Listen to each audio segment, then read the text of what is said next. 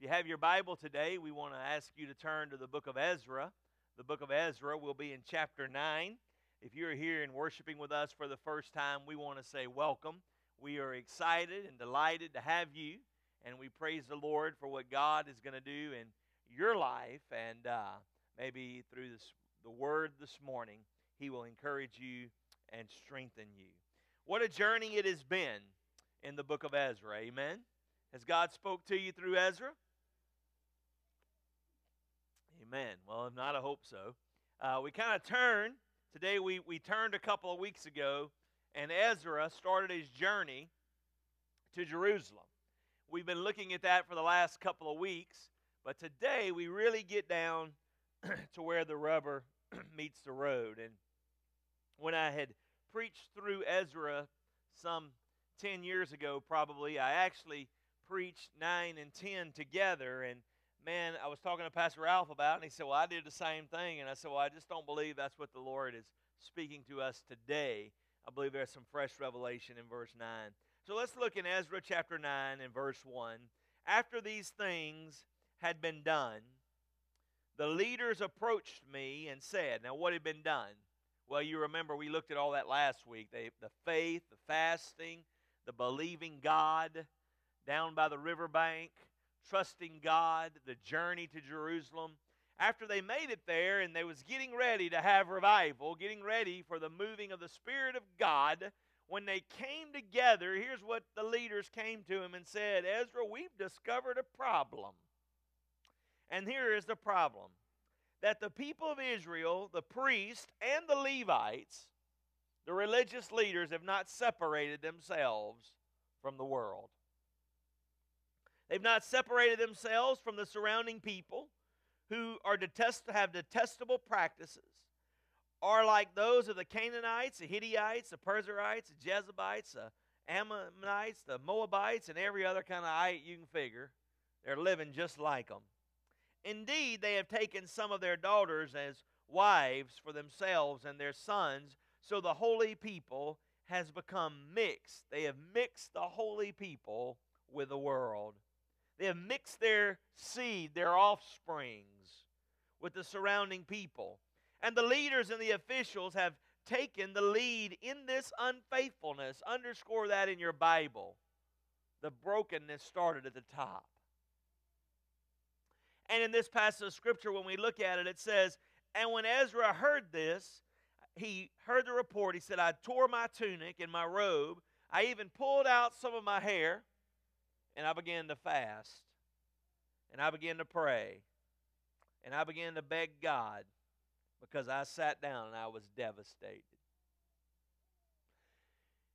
You know, church, I believe that in the world that we live in, we get emotionally stirred up when we see videos like Planned Parenthood literally dividing babies' body parts and selling them and auctioning them off for profit. It stirs us. It may anger us, but it doesn't devastate us. I remember I, I read this uh, email yesterday. It said the things that Starbucks does not want you to know.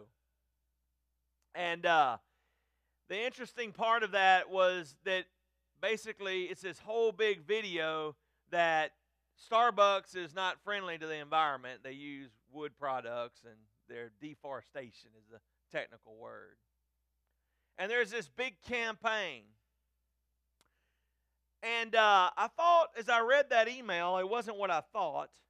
Because I remember about a year ago, the CEO of Starbucks, who I've been very fascinated with, uh, just his leadership and his ability and what he does um, uh, to build that company from nothing was phenomenal. But about a year or so ago, here the, the CEO changed and it became a very anti Christian company basically to the point of if you're a Christian and you don't like it, sell your stock. Go join another company. We're not changing. And I thought about that, and you know, where we are is there's no outrage, there's there's indignation in our heart, but it never breaks our heart. It stirs us emotionally, but it never devastates us. And and so, you know, I thought about that as I read that email yesterday. I said, I wonder what would happen if the bride of Christ would become as outraged and as devastated and as passionate about Christian principles as the world does about deforestation. Is somebody out there this morning? But see, when Ezra heard it, he had been preparing for this moment his whole life. The Bible says that he was a ready scribe. And as a ready scribe, he was waiting for an opportunity. The children of Israel had been waiting 60 years since they had built this fabulous tabernacle, this temple, to meet with God in it. Yet all of a sudden, when everything seemed to line up and things were coming together supernaturally, there was a dam in the middle of the river.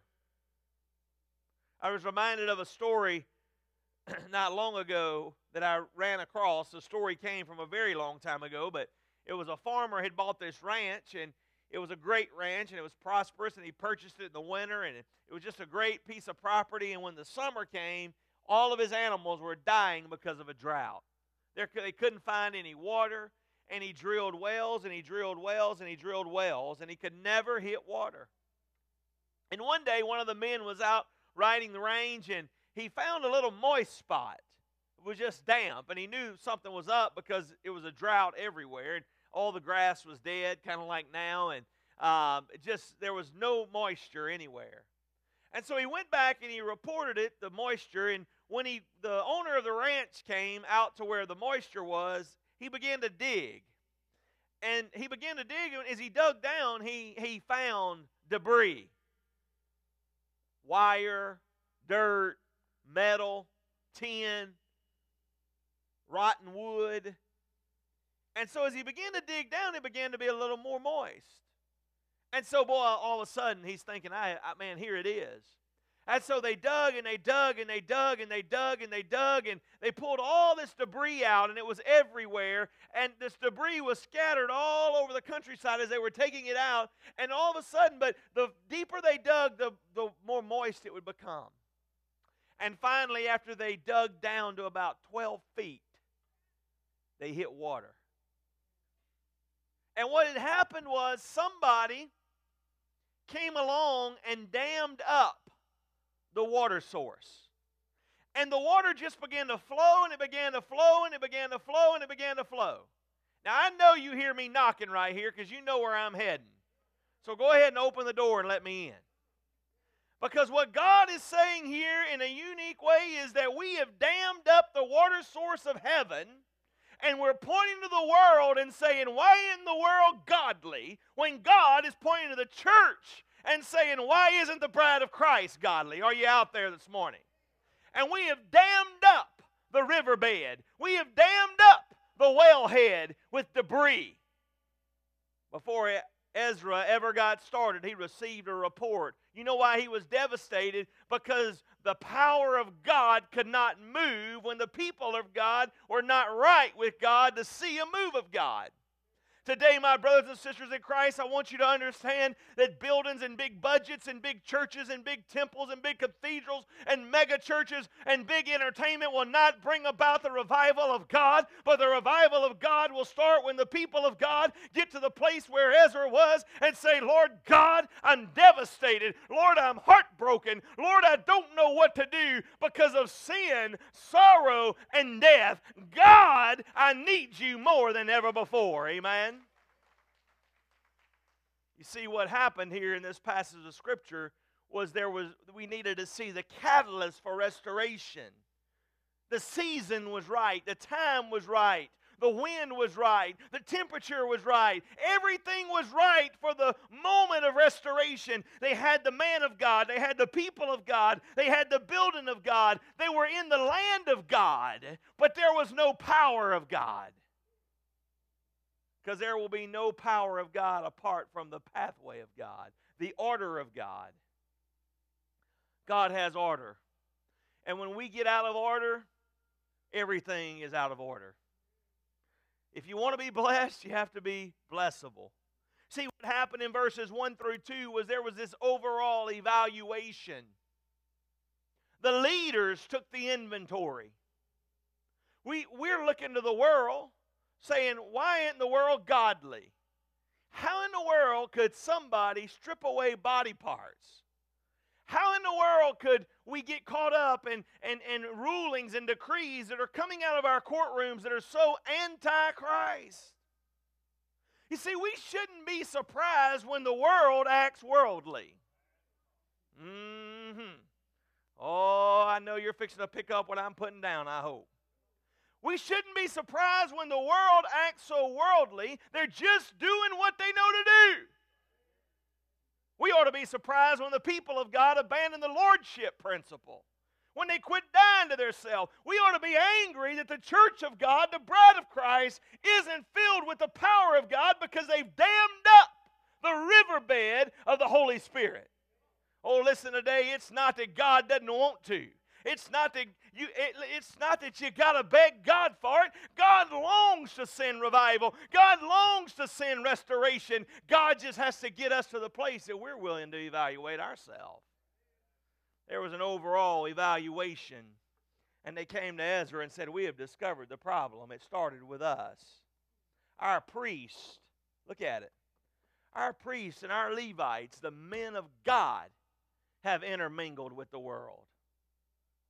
I mean, when you turn on the television, church, are you not just appalled week after week when you see men of God endorsing principles that are contrary to the Word of God? I tell you, it blows me away. I'm not, I'm not bumfuzzled when the world does what the world should do. I'm bumfuzzled when the people of God that call themselves men of God, that ordained to be the bride of Christ and lead the bride of Christ, do the things the world does. See, in this passage of Scripture, there was an overall evaluation. They said, We have a problem. Today, we, we have an overall evaluation. We have a problem. Church, the, the church is looking to Washington for the solution, and God is looking to the church. I love this little saying. If you've been around, you've heard me say it. Somebody once said if you have a messed up man, you have a messed up home. And if you have a messed up man and a messed up home, you end up with a messed up church. And if you end up with a messed up man and a messed up home and a messed up church, you'll end up with a messed up town. And if you have a messed up man and a messed up home and a messed up church and a messed up town, you'll end up with a messed up parish or county. And if you have a messed up man and a messed up home and a messed up church and a messed up parish, and you will end up with a messed up state. And when you have a messed up man and a messed up home and a messed up church and a messed up town and a messed up county and a messed up state, you'll end up with a messed up country. Church, I want you to know today that we are in a mess that we have created. God's looking for somebody to rise up and say, We got a problem. When Ezra heard it, he was devastated.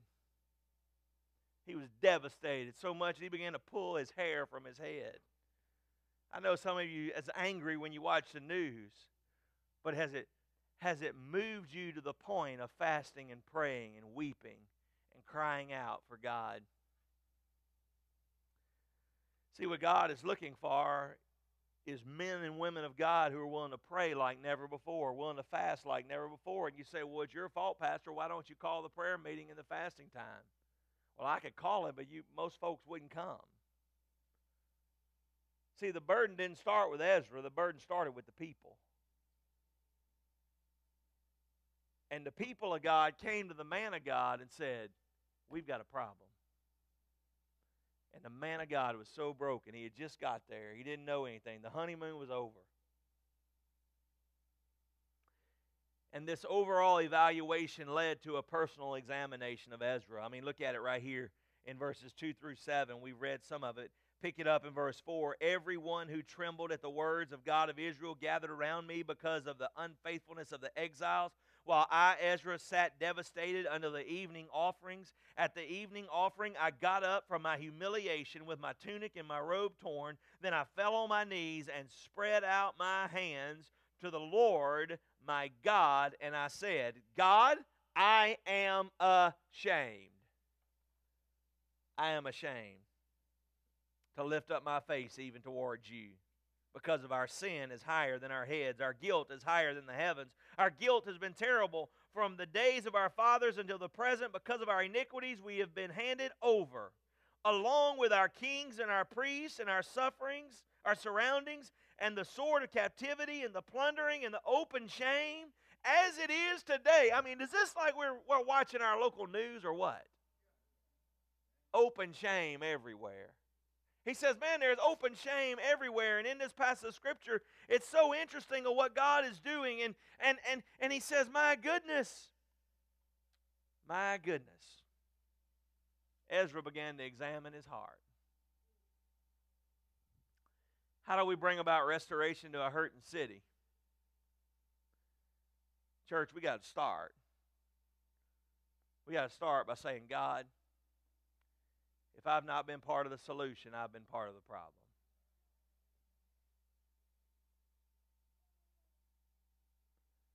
If we really want to see restoration break out in a city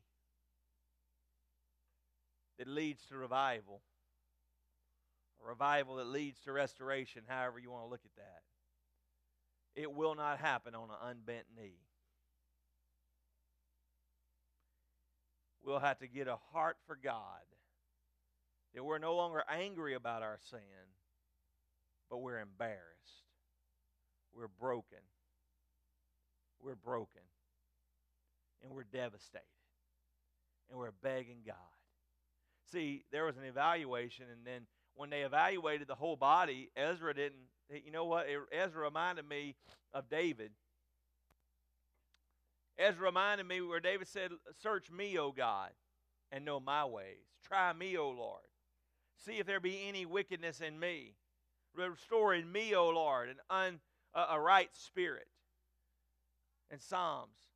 When we look at this and we connect all these dots, it was so interesting. It kind of reminds me of that old gospel song that says, It's not my brother, not my sister, but it's me, O Lord, standing in the need of prayer. God is wanting to do a work. And here's what Ezra realized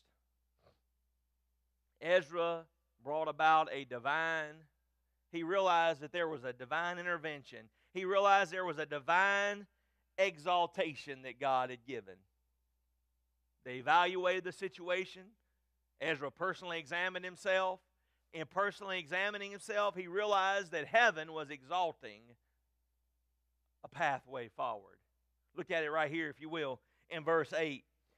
But now, for a brief moment, it's one of my favorite verses in the whole book of Ezra.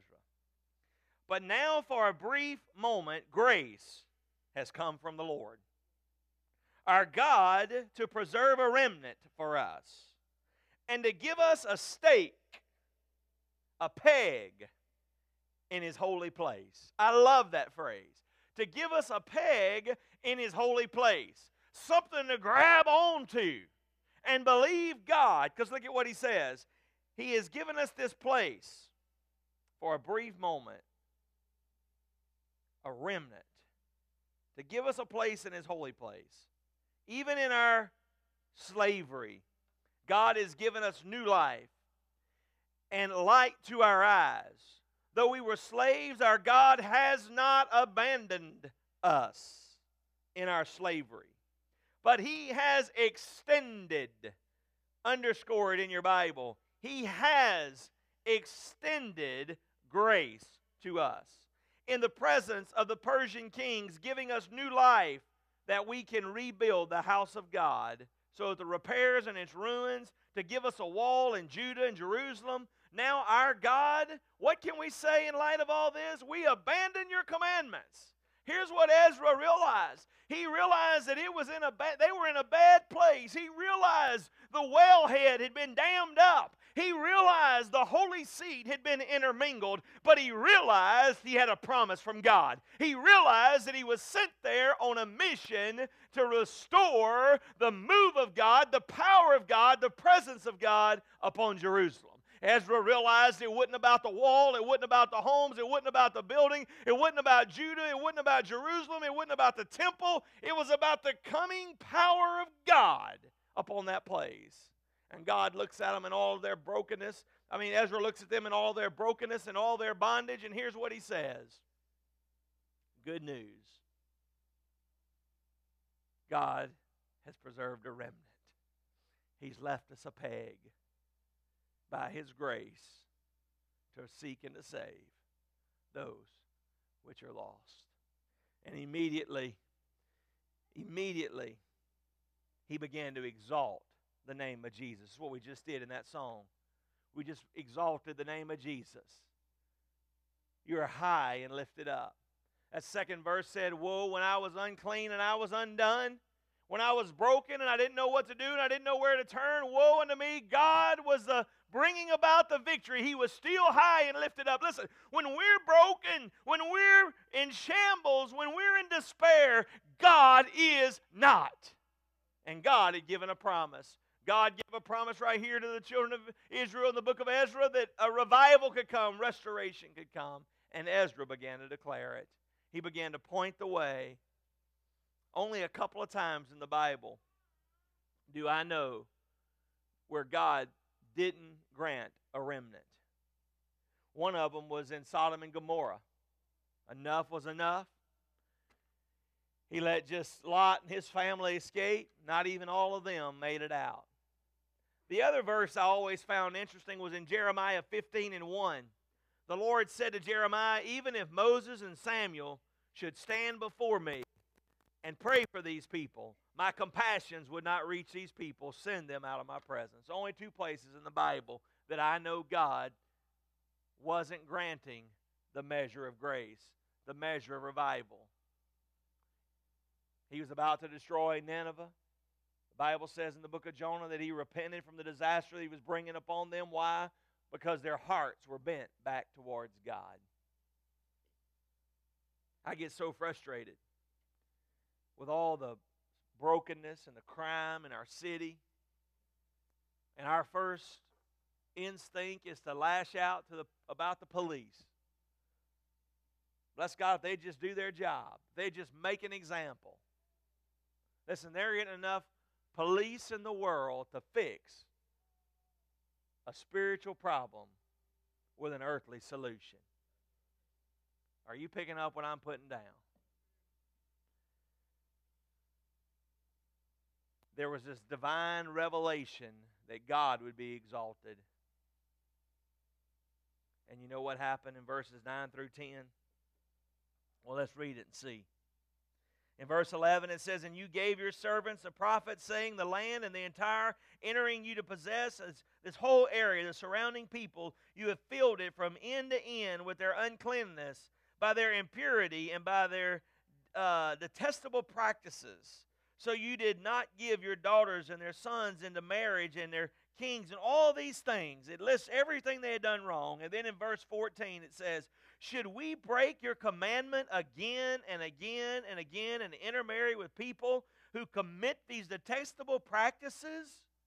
Would you become would you become so angry with us that you would destroy us, leaving no survivors? Lord God of Israel, you are righteous. For we survive as a remnant today. Here we are before you with our guilt.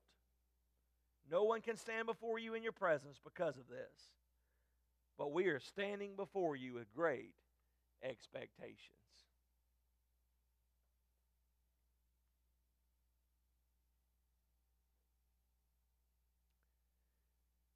Where's our expectations lie? Do we have great expectations? Listen, this is a, you said, boy, a lot of that was negative, Pastor. It was. It was.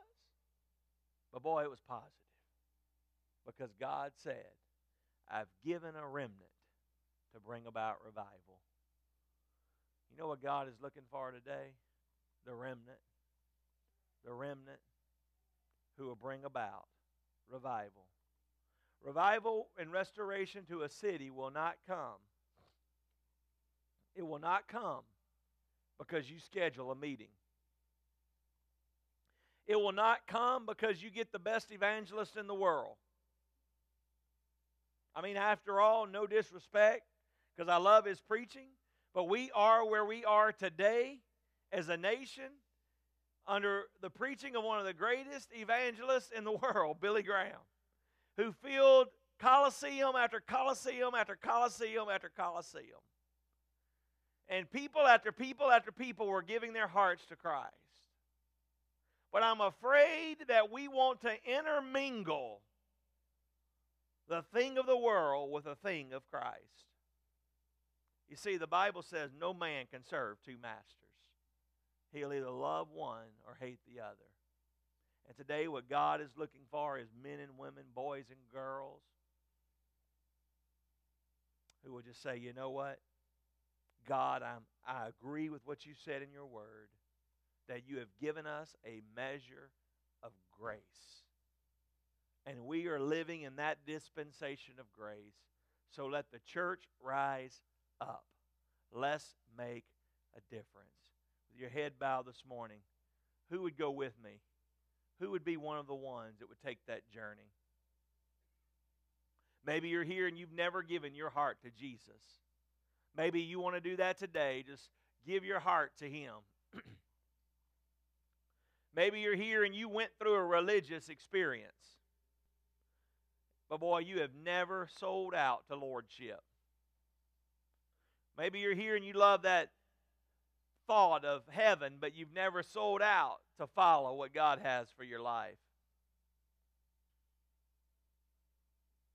Then maybe you're here today and your heart's right with God, but maybe you just need to make your way to this altar and get with what God is saying. Get over our pride.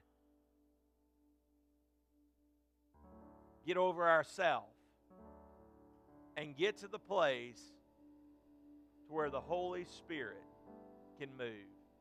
Maybe we just need to turn our eyes to Him today and say, Lord, it's not my brother, it's not my sister, Lord, it's me. God, I need you to move in my heart, in my life. God wants to do something special in our life.